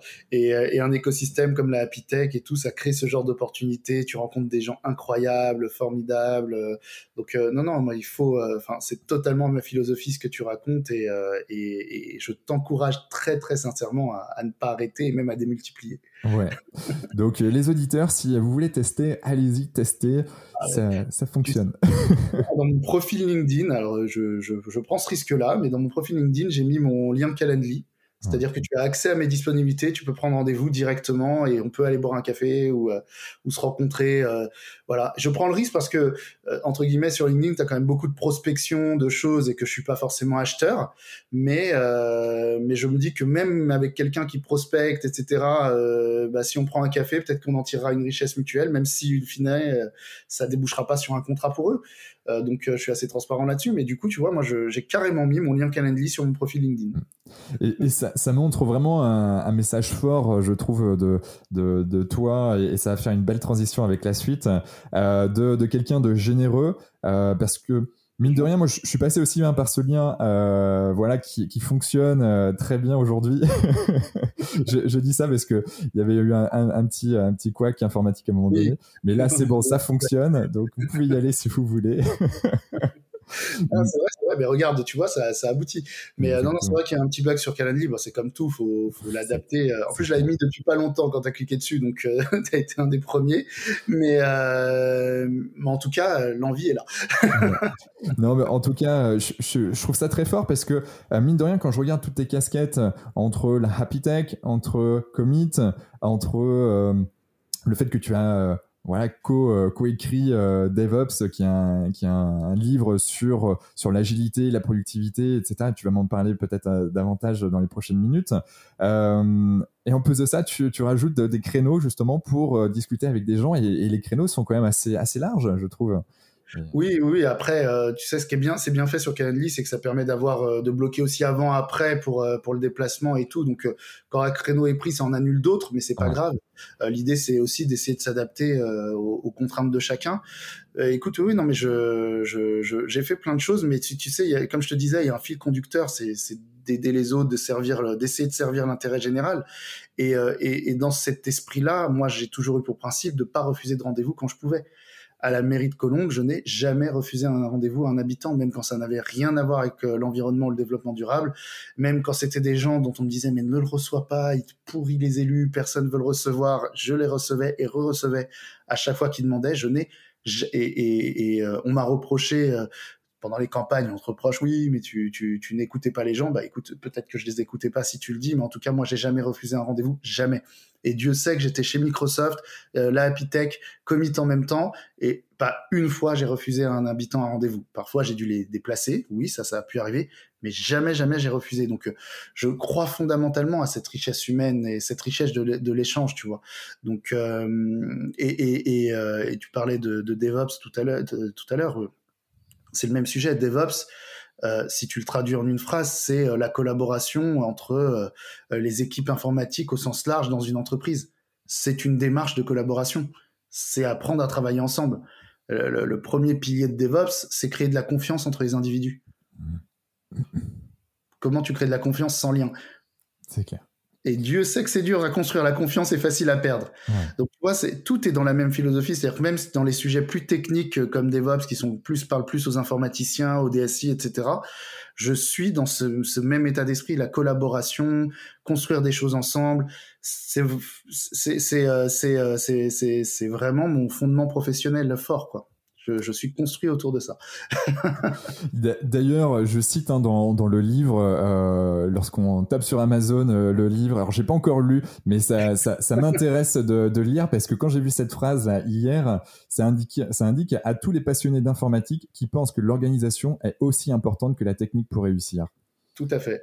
Tout à fait. D'ailleurs, pour la pour l'anecdote, tu vois, le livre est divisé en chapitres qu'on a voulu indépendants, c'est-à-dire que théoriquement, tu peux même lire dans, dans un ordre différent les chapitres que ce qui est proposé dans le livre, et les chapitres sont volontairement soit euh, plus euh, managérial, euh, euh, méthodologique, soit plus technique. C'est-à-dire que mmh. tu vas très vite, quand tu vas lire les chapitres, tu vas très vite voir si c'est un chapitre technique ou si c'est un chapitre plus managérial, de façon à ce que même quelqu'un qui n'est pas intéressé, qui n'est pas technique, qui n'est pas intéressé par l'aspect technique de DevOps, puisse quand même en, tirer en sautant tout simplement les chapitres techniques. Et d'ailleurs, on, met un peu euh, euh, un guide de lecture au début. Euh, voilà, moi j'ai et moi j'ai donc mon co-auteur était l'auteur des chapitres techniques et moi des chapitres plus plus collaboratifs, managériels, parce que chacun sa dimension et son expertise. Et, et c'est comme ça qu'on a voulu construire le livre, parce que les deux se retrouvent dans DevOps. Et, mais on peut aussi énormément tirer euh, partie de, de, l'agilité des, des, des, conseils de collaboration et, et, euh, et de, de, de, façon de collaborer en créant de la confiance de DevOps dans la vie de tous les jours, dans le management d'une boîte, euh, etc. Comme on peut tirer parti des principes de l'agilité à, peu près dans le marketing ou dans la, gestion d'une entreprise. Donc, c'est vraiment des principes de collaboration et de management forts. Yes. Et, et donc, euh, concrètement, est-ce que tu aurais des, des, des, exemples euh, ou, euh, ou, une sorte de journée type? Parce que quand je vois toutes ces casquettes, je me dis, bah, moi aussi j'en cumule quelques-unes, mais, mais je, je, suis toujours avide quelque part de, de, savoir comment, comment les, les, autres font pour moi aussi m'améliorer et puis, puis organiser encore mieux mes journées. parce qu'on sait qu'on a que 24 heures, il faut qu'on dorme, qu'on mange, qu'on rencontre du monde. Comment tu fais, comment tu fais tout ça? Ben, très honnêtement, le, le, je crois que le plus dur, c'est d'anticiper. Mmh. D'anticiper. C'est-à-dire que. Euh, alors aujourd'hui, j'ai que commis Tapitech. Je vais peut-être avoir une, casquette supplémentaire dans les, dans les prochains semestres, mais c'est pas immédiat. Mais quand j'avais en plus la mairie et Microsoft, bah, il y a deux axes. C'est anticiper euh, tes journées. Donc déjà, il faut avoir la liberté de pouvoir les organiser. Sinon, c'est impossible. Je, je vais être très honnête. Hmm. Si euh, l'entreprise impose des réunions, des machins et qu'on n'a pas la liberté, ou alors un minimum, tu vois. Moi, j'avais une réunion d'équipe imposée. Le reste, je gérais mes journées comme je voulais chez, chez Microsoft. Euh, je reportais au comité de direction, donc euh, j'avais une grosse liberté d'organisation. Donc je m'organisais. Donc la première anticipation, c'est d'organiser.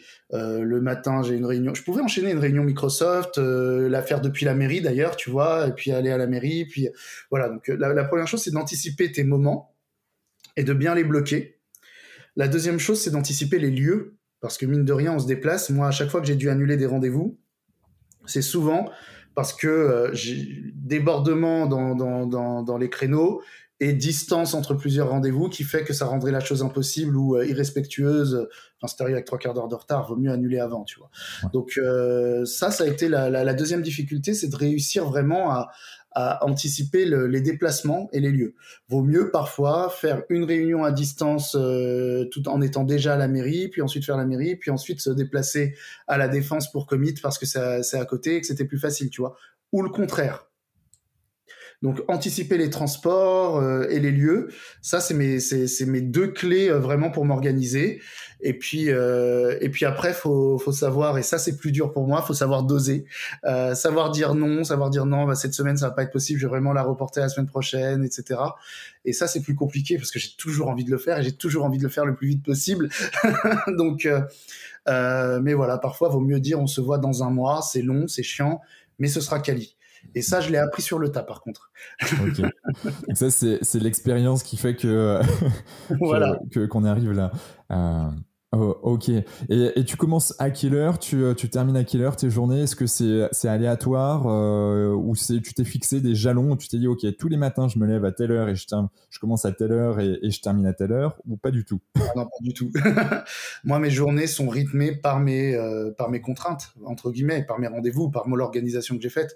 Hmm. Euh, les quelques les, donc et c'est ce qui est bien. J'aime pas la routine donc j'ai pas d'une semaine comme une autre. J'ai aucune semaine qui ressemble à une autre et ça, c'est bien j'ai quand même quelques repères, c'est-à-dire que on a la réunion d'équipe commit tous les lundis euh, qui est obligatoire en présentiel pour qu'on se voit tous euh, et c'est la seule. Après tout le monde peut être à distance mais euh, ou comme ils ont besoin. Mais donc du coup celle-là elle est elle est non discutable. Et puis et puis j'ai une j'ai un petit garçon. Donc je veux passer du temps avec lui. Donc je bloque aussi mais comme mes créneaux je bloque du temps le mercredi voilà pour pas l'emmener en centre de loisirs pour passer du temps avec lui pour l'emmener à son cours d'échecs revenir faire des choses ensemble, euh, etc. Euh, donc euh, je bloque un peu de temps sur les mercredis. Et par contre, du coup, j'en prends un peu le samedi pour travailler, pour faire du travail de fond, parce que le samedi, t'as pas de rendez-vous a priori. Et j'évite de prendre des rencontres en dehors de, de, la semaine. Voilà, j'essaye d'avoir vraiment.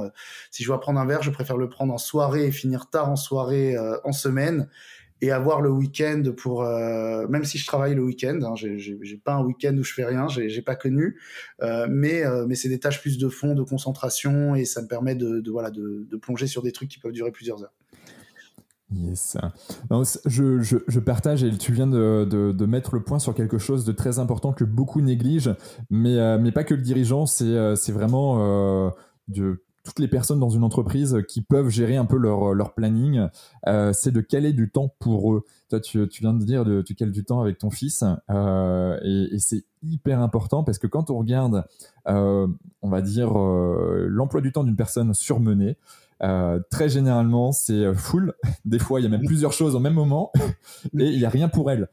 Donc, euh, c'est que du boulot. Et en fait, si on s'évade pas, si on prend pas du temps pour euh, d'autres choses que, que, que, juste le boulot qui, euh, qui, et puis en plus de ça on a des billets derrière qui, euh, qui sont pas forcément très très funky et qui, qui nous mettent pas forcément dans des bonnes émotions. Mais n'empêche que c'est juste hyper essentiel de, de bloquer ces créneaux. Je suis, je suis d'accord avec toi mais là encore une fois c'est l'expérience. Je le faisais pas au début. Okay. j'ai ressenti très rapidement, enfin très rapidement, ça a fini par venir, euh, mais c'est devenu indispensable. Effectivement, je te rejoins à 1000%, c'est indispensable, on n'y pense pas forcément.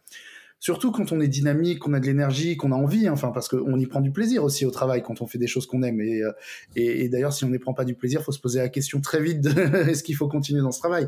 Ouais. Mais, euh, mais parce qu'on y prend du plaisir, on y, on y consacre aussi du temps. Moi, ça me dérange pas de finir tard. Je m'organise euh, euh par rapport à mon fils, mes parents et ma famille et tout. Mais, euh, mais par contre, il faut l'anticiper et il faut euh, derrière euh, accorder du temps. voilà, tu vois, l'anniversaire de mon fils, par exemple, bah, la journée est bloquée, elle est bloquée, quoi. Il y a pas de, c'est important. Et puis, et puis ces, ces moments-là sont précieux, sont uniques et, et participent à l'équilibre du tout. Et si on n'est pas, comme on le disait tout à l'heure, si soi-même on n'est pas bien, si soi-même on n'est pas en équilibre, bah, difficile de créer du lien social et difficile d'apporter de la valeur à la communauté, à l'entreprise, etc. Donc c'est les trois niveaux qui sont, euh, qui sont indispensables. Ouais.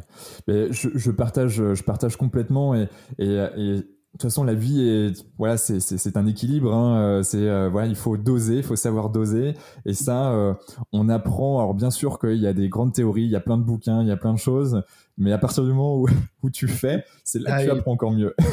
à la pratique indispensable. Je te dis pragmatique. Il faut tester les choses. Tu vois, c'est ça être agile. Tu dans, dans, dans DevOps, on dit euh, euh, fais vite, teste vite et corrige vite.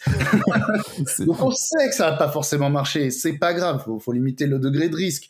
Mais il faut savoir surtout être réactif et le corriger vite parce que c'est là qu'on est le plus efficace. J'aimerais qu'on parle un peu de, de bonheur. Euh, on parle de bonheur au travail. Euh, Qu'est-ce que le bonheur pour toi, Samuel? C'est une grande question. Je ne sais pas si on peut parler de bonheur au travail. Tu sais, j'ai toujours été très gêné avec la notion de bonheur au travail parce que je trouve que le bonheur, c'est quand même quelque chose de très, très personnel. Hmm. Euh, si tu n'es euh, pas heureux dans ton couple, est-ce qu'il y a du bonheur? Est-ce que euh, le travail peut s'initier dans, dans quelque chose d'une sphère très personnelle, familiale ou qui, te, qui te ravage alors que le, travail peut être, lui, au contraire, génial? Donc, je, je ne sais pas si on peut parler de bonheur au travail. Je pense qu'on peut parler de qualité, oui, qualité de vie au travail, on peut parler d'expérience, on peut parler euh, d'expérience de qualité éventuellement. Euh, je pense qu'il y a une responsabilité du monde du travail, de l'employeur, des entreprises à fournir un, environnement de qualité, optimisé autant que possible.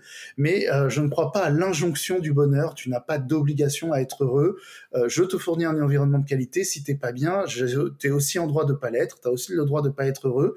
Et on a aussi le droit d'essayer de t'accompagner, d'être des êtres humains sensibles, de ressentir ce malheur de compatir éventuellement, euh, de vouloir euh, la soulager, euh, pourquoi pas, et ou pas, parce qu'on peut aussi se sentir mal à l'aise par rapport à ça et pouvoir te dire, bah, prends le temps qu'il te faut et sors carrément de la sphère du travail quelque temps. Donc, je ne crois pas en l'injonction du bonheur. Je crois que le bonheur est très personnel. Je crois qu'au contraire, par contre, il y a une vraie responsabilité sur la qualité de vie, l'environnement, la capacité à optimiser, à t'aider à, à, donner le meilleur de toi-même et à prendre une forme de plaisir au travail. Ça, oui. Hmm. Euh, est-ce que c'est suffisant pour ton bonheur? Est-ce que c'est suffisant pour mon bonheur? Euh, je ne sais pas. Je pense que mon fils m'apporte aussi énormément de bonheur et que sans travail avec mon fils, je pourrais aussi être très heureux. Donc, euh, le, le, le, je ne je, je suis pas à l'aise sans, sans, jeter la pierre avec la notion de bonheur au travail. Hmm. je, je, je, compatis parce que je vois, je vois deux, deux choses. En effet, il y a l'entreprise qui peut faire un bout de chemin, mais il y a aussi et surtout, euh, et c'est surtout ça, c'est la personne, l'individu qui, qui, qui fait le, le, bout de chemin. D'ailleurs, c'est lui qui choisit l'entreprise. Alors, euh, de plus en plus, à, une époque, c'était, c'était pas tout à fait ça. Aujourd'hui, avec les nouvelles générations, d'autant plus. Euh, mais, euh, mais à partir du moment, euh, ben en fait, c'est pas les autres qui vont faire qu'on est bien dans nos baskets, c'est d'abord nous-mêmes. Et quand on parle de relations, c'est les relations, la relation avec soi-même.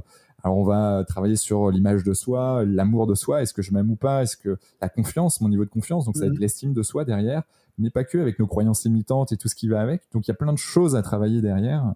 Mais complètement, mais complètement. Et comme tu le disais, aujourd'hui, le choix n'a jamais été, euh, surtout dans, dans, les pays occidentaux, les pays développés. Euh, si, si, tu veux, c'est un vrai choix personnel. La part de personnel, elle est fondamentale. L'entreprise ne peut que compléter, amener un cadre, etc. C'est d'autant plus vrai, comme tu le disais, qu'on choisit l'entreprise. Aujourd'hui, on choisit l'entreprise. Je suis désolé, on l'a choisi. C'était pas le cas avant. Avant, il y avait le boulot alimentaire nécessaire, etc. Mais aujourd'hui, dans les pays occidentaux, on peut vivre sans travailler. je, je, je, je, complète, on ne vivra pas aisément, on n'aura pas la dernière télé 4K pour regarder l'euro, euh, mais on peut avoir un logement décent, euh, avoir euh, le RSA, pouvoir manger, alors on mangera pas du caviar et de la viande tous les jours, mais pouvoir survivre alimentairement mmh. sans travailler, sans travailler, sans chercher du travail et sans être entier. C'est mmh. possible aujourd'hui. Le système de solidarité qu'on a, en tout cas en France, peut permettre de vivre dans un logement décent, avec une alimentation relativement, je mets des, guillemets parce que c'est pas simple, mais relativement correcte avec les chaînes de solidarité, les associations, etc. Et donc une personne seule, je dis pas une famille, je dis pas des enfants, mais je dis une personne seule pourrait faire le choix de dire je ne souhaite pas travailler ou je, veux travailler euh, dans tel et tel secteur, c'est un vrai choix. Le salaire n'est plus devenu euh, un critère de survie. Hmm. J'insiste survie, hein, ça ne veut pas dire que je vis euh, bien, parce que je veux pas être mal compris, mais c'est plus un critère de survie. Donc, le choix de, de l'entreprise, de ce que je veux faire, est prépondérant. Après, on, peut, euh, c'est limitant aussi. Hein. si demain je décide d'être PDG d'Airbus, bah peut-être que je le serai pas, quoi, parce que mais j'ai pas, il faut pas que je le choisisse seulement moi. Il faut que ce soit réciproque. Mais euh, si j'ai envie de travailler dans l'aéronautique et dans pas autre chose, je peux euh, faire ce choix-là et chercher des débouchés, quitte à ce que ce soit des salaires inférieurs à mes diplômes, et machin, etc. Donc, il y a un vrai choix personnel aujourd'hui du travail que je veux faire et plus une nécessité absolument. J'ai pas nécessité d'aller être caissier euh, euh, chez Franprix absolument pour survivre. Je pourrais, euh, si j'avais pas de famille et si j'étais seul et que je sortais d'école et jeune et tout, je pourrais vivre sans travailler. Oui, je pourrais. En tout cas, personnellement. Certains même mieux que moi. Après, bah, si, j'attends un certain confort de vie, effectivement, là, il y a des nécessités qui, se mettent en œuvre et en place. Exactement. Euh... Ouais, ça, amène à, beaucoup, de, choses, beaucoup de, questionnements. Euh, est-ce que toi, tu es pour le, le, fait que, par exemple, en France, on ait euh, le, un, salaire minimum commun à tous les Français aujourd'hui? Ah, c'est une excellente question. C'est une excellente question. le, le, le, fait d'avoir un salaire minimum pour tous. Ouais. je sais que euh, alors, moi, j'ai bon, j'ai pas à me cacher, j'ai été élu local, donc mes convictions politiques sont affichées publiquement. Je suis plutôt centriste, mais je reste un pragmatique. Et en fait, euh, euh, j'ai du mal à y croire. J'ai du mal à y croire comme comme une solution viable pour nos sociétés. Mais je dis pas que c'est impossible. Je, parce que comme comme tu essayais de le dire tout à l'heure, un tant que c'est pas expérimenté, on sait pas vraiment. Et il y a des expériences qui ont été menées en Allemagne et tout, qui ont des résultats qui sont intéressants. Mmh. intéressant à voir. Euh, donc, je pense que c'est un sujet sur lequel il faut s'intéresser. Euh, avoir une sécurité de vie pour tous, où on peut avoir un logement décent, euh, une alimentation décente minimum, et que la solidarité nationale fait que on peut garantir ça, garantir ça à tout le monde sans pour autant fonctionner de façon anormale les personnes qui gagnent, parce que pareil, quand on te retire 75% de ce que tu gagnes dans l'année en impôts, c'est de la spoliation, c'est plus de l'impôt. Enfin, moi, c'est ma conviction.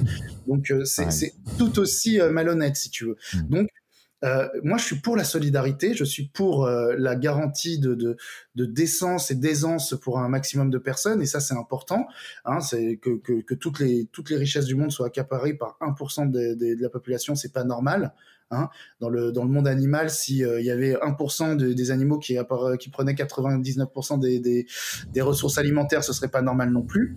Mais euh, il faut savoir valoriser aussi à juste titre celui qui investit, qui gagne, qui pousse, etc. Donc euh, il y a, y a un équilibre à trouver. Et cet équilibre-là, il est très dur à trouver parce que s'il était facile, on l'aurait déjà trouvé. Mmh. Donc, euh, c'est pour ça que je suis de conviction un peu centriste. c'est que je, je, je crois pas que la solidarité soit l'apanage de la gauche. Je crois pas que la droite soit un défenseur euh, des, des, des, riches contre les pauvres. Je pense qu'il y a un équilibre à trouver où euh, il faut savoir euh, rémunérer le gain du travail. Il faut savoir euh, transmettre aussi à ses enfants ce qu'on a pu gagner dans sa vie. C'est normal. Mais il faut savoir être solidaire aussi dans un équilibre certain. Donc, j'ai peut-être une réponse de Normand là-dessus, mais j'ai pas de j'ai pas de conviction établie aujourd'hui. Je pense que c'est euh, prématuré euh, de, de, de, dire, euh, comme le voulait Benoît Abon à la dernière présidentielle, de dire je vais le mettre pour tout le monde. Je pense qu'il faut l'étudier, il faut regarder, il faut évaluer, essayer à petite échelle, tu vois, comme dans une startup, quoi. Tu essayes, tu testes. Si ça marche, tu amplifies. Si ça marche pas, tu, tu arrêtes d'investir, quoi. Et tu regardes si tu peux pas pivoter en quelque chose qui est plus utile et tu apprends. Et moi, cette démarche-là, je pense qu'on devrait l'appliquer à la politique un peu. moi, je, partage 100% euh, euh, de tout ça parce que, euh, mine de rien, il y a peut-être un compromis, comme tu disais, avoir un, minimum plus un variable. Mm. À minima, je pense que c'est indispensable si on va dans ce sens, euh, parce que bah, de toute manière, il y en a qui vont vouloir bosser plus que d'autres, d'autres qui vont gagner, qui veulent gagner plus que d'autres. Et, euh, typiquement, c'est du côté de Narbonne, je crois. Euh, il y a une entreprise, euh, voilà, j'ai euh, travaillé avec quelqu'un qui était issu de cette entreprise où tout le monde était au même niveau, tout le monde gagnait la même chose, tant le, PDG que le collaborateur terrain. Ils étaient, euh, je sais pas, je crois que c'est 20-30 personnes, euh, entreprise complètement libérée. Mais euh, après, euh, moi, honnêtement, je personnellement, pour moi, me connaissant, euh, si si je fais 80 heures et qu'il y a une autre personne qui fait 20 heures ou, ou, 35 heures pour le pour le minimum et qu'on doit être rémunéré de la même manière, bon ben moi ça va, je vais avoir un, un conflit interne qui va arriver quoi. Ça, je peux le comprendre. Moi, si tu veux, moi, j'ai pas de, de, difficulté à avoir un même salaire que tout le monde et même euh, être payé en dessous. Ce qui est, ce qui est important, c'est de rémunérer euh, la valeur de ce que tu fais. C'est-à-dire que moi, je, je, je, je, suis euh, même chez Commit et même dans mon fonctionnement, je fonctionne pas à la présence, à l'heure, etc. Je fonctionne à la valeur que tu amènes et ce que tu apportes aux autres. Tu vois. Bien sûr. quand, quand j'ai des collaborateurs qui arrivent chez Commit, ils me demandent c'est quoi les horaires de travail. Je dis bah sur ton contrat, il y a écrit 35 heures, mais il y a aucun contrôle. Mmh. Et c'est bien la dernière chose que j'ai envie de faire, de contrôler tes heures de travail. Par contre, si j'ai si demain j'ai une réunion où je dois bosser avec quelqu'un, où je prépare avec, avec un client et qu'on me dit bah t'es pas là, euh, on comptait sur toi et tu l'as pas fait, là on va avoir un problème parce mmh. que je m'en fiche que tu sois chez toi ou que tu travailles d'Ibiza ou que tu me dises je vais aller dans le sud avec ma famille pendant 15 jours et que je vais être à distance. Par contre, la valeur du travail qu'on attend de toi, elle est là et ça doit pas pénaliser les autres parce que on va tous gagner, on va tous s'augmenter, on va peut-être même avoir des primes, mais il faut avoir les moyens d'eux. Mmh. C'est-à-dire que tu produis pas de la richesse, il n'y a rien à répartir. Ouais. Tu vois? Donc il faut savoir euh, privilégier en quelque part ce qui va être le pot commun pour pouvoir ensuite le répartir. Donc il faut qu'on produise de la richesse. Si tu, si tu nous pénalises, ça va poser un problème. Mmh. Mais le lieu en soi-même, je m'en fous. Par contre, bah, si on a besoin de te voir, on te dit que tu vois et tu viens, tu vois. Et puis on collabore. Si on a besoin de faire une réunion ensemble, on la planifie, on la fait. Yes. Mais voilà, c'est comme euh, les vacances, on dit oui, mais j'ai pas assez de vacances et tout. Bah écoute, si tu as besoin de prendre plus de jours chez Commit, moi je te les donne. Tu peux prendre plus de congés payés que tu n'en as sur ta fiche de paie. Mmh. Je, je, déduis de ta fiche de paie d'abord, et puis si tu n'en as plus, tu peux continuer à en prendre, c'est pas grave, et ce sera des congés payés. Mmh. D'accord? Il n'y a aucun souci. Le seul truc, c'est que euh, tu l'anticipes, tu me dis pas, ah, au fait, je suis en congé la semaine prochaine, alors j'avais besoin de toi. Ça, mmh. je peux pas l'accepter. Donc, travaille en fonction des autres, apporte de la valeur à l'équipe, euh, soit attentif aux besoins euh, de, tes collègues autour de toi et euh, organise-toi pour ne pénaliser personne, à partir de là, fais ce que tu veux, t'es grand. Je, je suis pas ton père, je, je vais pas te paterner. Euh, t'es grand, tu prends des décisions. Si t'as envie de le faire d'Ibiza, vas-y, je te fais confiance. je, non, mais je, je partage. Je, reviens vite fait sur le sur le temps qui est. J'ai voulu créer une image en tout cas très explicite euh, de, du temps où euh, ouais, 70-80 heures et puis personne qui bosse pas du tout. J'ai compris. Euh. En tout cas, je suis pas du tout non plus, et chez Canopé, on n'est pas du tout dans cette philosophie, loin de là. Euh, on regarde pas le, le, le nombre d'heures, on est plutôt sur la valeur. Et, et là où en fait on a on, on travaille énormément, c'est sur le, les objectifs. Et, et, et, plus on a des objectifs, alors chez nous c'est des objectifs Smart FV, euh, c'est spécifique, mesurable, ambitieux, atteignable, réalisable, avec un T, le T de temps, mais avec une vraie deadline, 31 décembre 2021 par exemple, le E de efficience ou d'écologie en termes d'énergie. Donc voilà, comment je peux faire euh, euh, mieux, mais avec le moins euh, possible quelque part, mais pour que ça impacte aussi moins mon énergie personnelle, mais environnante aussi, avec les personnes qu'on a autour. Le F de faire du sens, le F de fun, essayer de trouver toujours un peu de plaisir dans ce que l'on fait, même s'il y a des choses un peu dure, un peu rébarbative, mais il y a moyen de trouver quelque chose de, plaisant, mine de rien, derrière tout ça, ou, ou de ce qui va être engendré derrière, et lever de valeur. C'est toujours se poser la question, est-ce que je suis en lien, moi, avec mes propres valeurs? Est-ce que je suis en lien avec les valeurs de mon équipe et les valeurs de l'entreprise? Et à partir du moment où on est en lien avec tout ça, Derrière, c'est beaucoup plus facile. Alors, c'est clair qu'il y a des petits objectifs et il y a les grands objectifs, plan d'action sur sur du, du, moyen long terme. Mais c'est important en tout cas de se faire cette checklist et plus ça va, plus en fait les personnes que l'on accompagne, euh, même parce qu'on euh, accompagne euh, principalement des dirigeants et du top management aujourd'hui. Demain, on veut accompagner un maximum de personnes jusqu'à fin du B2C. Mais on enclenche cette dynamique pour que euh, quand on aborde la gestion de leur temps, euh, et ben ils aient ça aussi en tête. C'est-à-dire que ben ouais, est-ce que je suis ok ou pas ok? euh, avec, euh, avec ce que je fais. C'est génial. Je connaissais pas le Smart élevé. Je, je, faisais des objectifs Smart toute ma vie. Mais le Smart élevé est carrément euh, génial. c'est un bon add-on. ouais, alors j'ai eu l'occasion de faire l'Institut des neurosciences appliquées de Paris et, j'ai découvert le Smart F. Et, euh, et puis nous, on l'a rajouté, on a rajouté le V de valeur qui est, qui est assez important euh, pour, pour nous, les personnes que l'on accompagne, et puis bah, les personnes qui font partie de l'équipe de, de Canopé. Complètement. Vous avez raison à 100%. Enfin, moi, j'adhère. et, et d'ailleurs, euh, tu, tu, parlais de quelque chose qui, était, qui est très important, et, donc là, on vient d'en reparler, mais c'est. Euh, moi, je suis un grand fan de Richard Bronson, si tu veux. Et, Richard Bronson, euh, dans, dans, ses bouquins, il le dit à plusieurs, plusieurs reprises c'est que les clients, faut, faut les servir, c'est génial, c'est hyper important. Mais les personnes aussi qui sont dans nos équipes doivent aussi prendre du plaisir et, et on doit tout faire pour qu'ils soient vraiment bah, bien euh, là où ils sont. C'est sûr, ils ont fait un chemin en venant euh, chez nous, mais nous, maintenant qu'ils ont fait ce chemin-là, on doit faire en sorte bah, qu'on les fidélise aussi. Tu vois, il y a la fidélisation du client, mais il y a la fidélisation aussi des collaborateurs euh, derrière, parce qu'il y a l'image de marque et, tout ce qui va avec productivité et, tout ça. Mais, mais au-delà de ça, c'est vraiment prendre du plaisir. Non, mais j'adhère. Après, Richard Branson, il a, enfin, c'est un peu une référence souvent. non, mais je, je ne peux qu'adhérer. Euh, mais, mais, euh, mais ça me paraît tellement naturel dans mon, tu vois, dans ma philosophie euh, de vie, dans mon état d'esprit, c'est, c'est, c'est, c'est enfin, ça me paraît naturel. J'ai toujours été choqué que dans les grandes entreprises, c'est pas été comme ça. Et euh, moi, j'ai fait principalement des entreprises anglo-saxonnes dans ma carrière et, et j'ai toujours été choqué par le décalage entre le discours et les faits. Surtout, bah, c'est des entreprises anglo-saxonnes en France. Mais, mais, mais le discours, le discours, on ne peut qu'adhérer. C'est, c'est, et, et je sais que Richard Branson est convaincu et qu'il a voulu en faire en sorte que les actes suivent euh, ce discours-là, ce qui n'est pas le cas de d'autres boîtes anglo-saxonnes qui peuvent euh, qui peuvent euh, l'afficher et pas le faire quoi faites faites ce que je dis pas ce que je fais hmm. On va pas citer de, de boîtes, non, même si on, on en connaît quelques-unes. on en connaît tous, je pense, et nos éditeurs aussi. J'ai envie qu'on parle un peu de la, de la santé. Comment toi tu, tu fais attention à ta santé? Santé physique et mentale euh, d'ailleurs euh, est-ce que tu, euh, tu, tu, tu, pratiques quelque chose que ça soit euh, en effet que ça soit des, des, jeux particuliers du sport ou, ou de l'activité physique peu importe. Moi je, je, j'ai une j'essaie de pratiquer de l'activité physique j'ai une à deux séances avec un coach par semaine que j'essaye de, de, garder. Alors des fois j'arrive pas à faire mes séances. Je suis tellement pris. Mais mais ça c'est pour essayer de garder l'équilibre physique. Ouais. quand je Parfois, je prends un peu de temps, euh, bah, tu vois, dans la Sarthe, euh, etc. Et là, j'ai euh, j'ai mes propres euh, appareils de sport sur lesquels je, je me défoule quand j'ai besoin. Donc, j'essaye d'avoir cet aspect-là. Après, j'essaie de faire attention au sommeil, c'est-à-dire que même si je dors pas beaucoup, je suis pas un gros dormeur. Mhm. tu vois, j'ai la bague connectée, j'ai tous les trucs la pour avoir un sommeil le plus qualitatif possible et le comprendre pour avoir un, un, un, sommeil de qualité parce que pour moi, c'est pas le nombre d'heures de sommeil qui compte, mais vraiment la qualité du sommeil qui est, qui est fondamentale.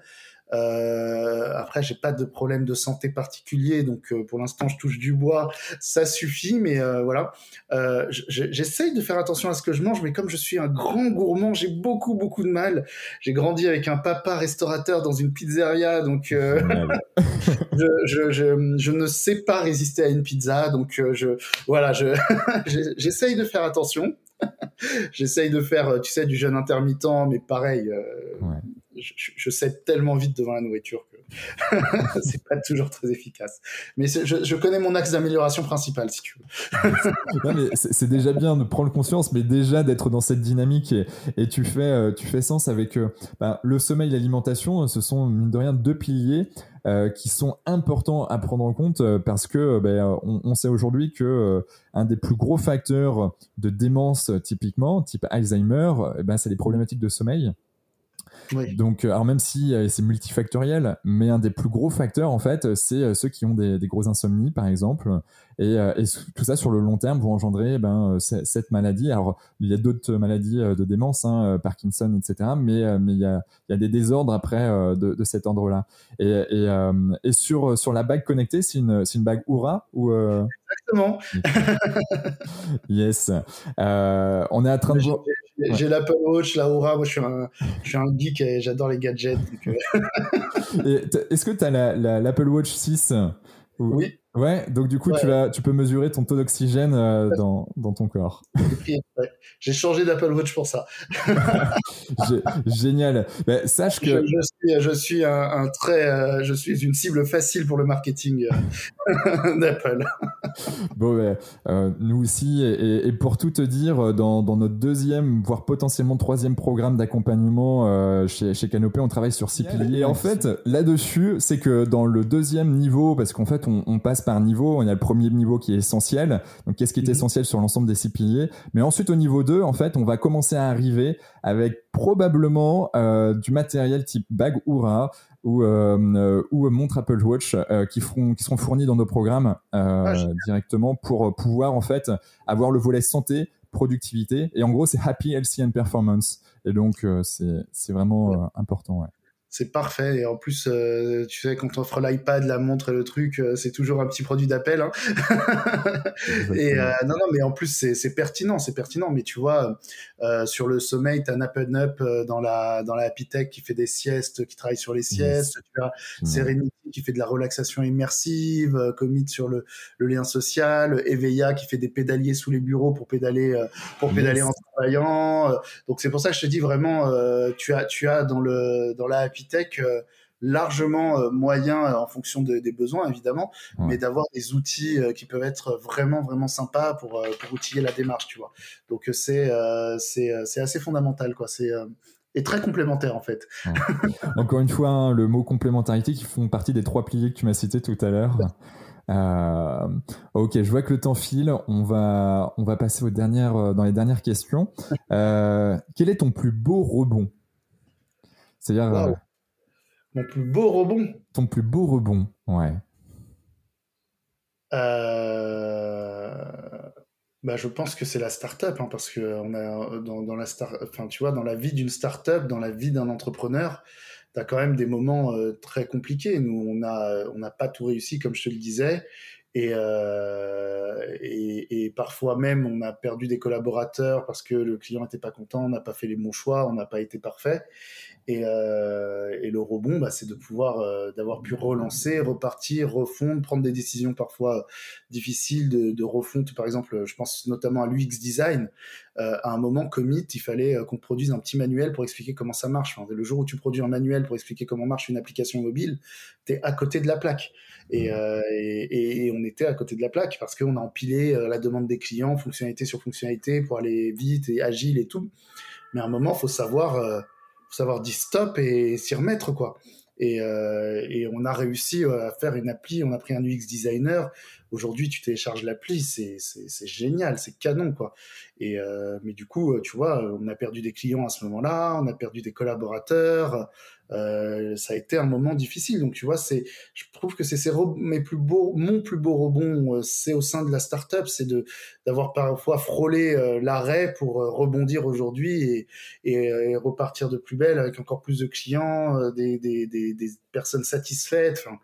Ça ça ça n'a pas été facile, mais c'est une grosse fierté.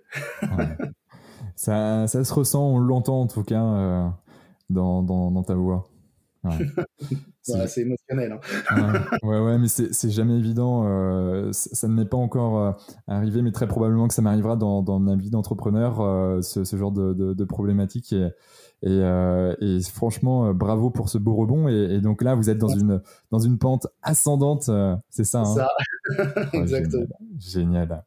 génial. As-tu un gris-gris, une croyance euh, bah, voilà, que tu n'oses pas forcément euh, voilà, crier sur tous les toits, euh, qui, qui t'est propre et qui te permettent, toi, de, d'être l'homme, bah, l'homme de. Bah, le Samuel, quoi, hein, le, le, vrai Samuel? Ah, c'est une bonne question. Je ne sais pas si j'ai un gris-gris, mais ouais, j'ai, j'ai, si tu veux, je suis je suis très croyant. je suis très croyant. Euh, je suis copte d'origine, c'est-à-dire que mes parents euh, ont émigré d'Égypte, sont chrétiens d'Égypte, sont partis d'Égypte euh, pour fuir les persécutions.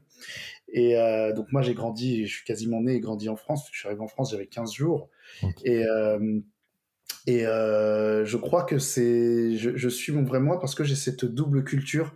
Si tu veux, le, le, les Coptes, c'est c'est la culture qui qui hérite directement de l'Égypte antique et qui a été conservé dans la communauté chrétienne qui est aujourd'hui minoritaire, hein, qui fait à peu près 20% de la population, ce qui est quand même beaucoup euh, c'est la plus grosse communauté au Moyen-Orient, mais c'est petit quand tu compares à la population du pays. C'est qu'une personne sur cinq. Et surtout, c'est euh, euh, c'est une église qui a été persécutée toute son histoire pendant un millénaire, un millénaire et demi, et donc qui a conservé, qui est très conservatrice du coup, et qui a conservé beaucoup de l'Égypte antique. C'est-à-dire que la musique liturgique, c'est la musique des temples égyptiens, l'habit aussi, la langue parlée, c'est la même langue que les pharaons, écrit avec le copte, c'est des caractères grecs et des caractères domotiques qui ont été combinés. Donc c'est une culture qui est très très proche de, de l'ancienne Égypte que m'ont transmis euh, mes parents et, euh, et, que moi j'ai euh, combiné avec la France. Je me sens très français. J'ai été élu de la République. Je suis très attaché au siècle des Lumières, à, à, la démocratie, aux droits de l'homme, à tout ça. Et, et, je te dis, je te le disais au début, je suis un peu utopiste, mais moi j'ai le vrai Samuel. Il est à la croisée de ces deux-là. Il a cette double culture, cette double richesse que j'estime être les, les deux plus belles cultures au monde, l'Égypte antique et la France, et, et, avoir la chance et l'honneur de combiner les deux, je, je trouve que je, je, voilà, ça, ça crée en moi cette, euh, cette, euh, celui que je suis. Et donc, euh, bah, comme je suis très croyant, très très croyant, bah, il peut m'arriver de, tu vois, de, de, faire une prière dans ma tête, de faire des choses comme ça avant de me lancer sur scène, d'avoir mon petit, voilà, j'ai mon, j'ai mon univers. et, et en effet, hein, quand, quand, on regarde, alors pour ceux qui passent à la télé, hein, notamment, alors on voit là, il y a l'Euro qui va débuter. Il y a beaucoup de sportifs, en effet, très très croyants on les voit faire des, signes de croix, etc. tout à fait. Mais, mais on n'empêche qu'on on est tous connectés à quelque chose de bien plus grand que nous. Euh, et c'est ça qui nous fait avancer, euh, qu'on le dise ou pas, euh, qu'on l'avoue ou pas. en tout cas, on a tous quelque chose qui, qui, qui, qui, nous anime et sur quoi on va essayer de se raccrocher. C'est ça. Bah après, moi, je suis extrêmement, euh, extrêmement tolérant par rapport à ça. Hein. Je suis pas du tout dans le prosélytisme, mais voilà, mon, mon gris-gris, mon petit, euh, voilà, c'est, c'est ça. C'est, comme le footballeur qui fait la petite croix en sur le terrain. C'est, euh, c'est le même état d'esprit. je, je, compatis complètement. comment te joindre? Où est-ce qu'on peut te suivre, Samuel?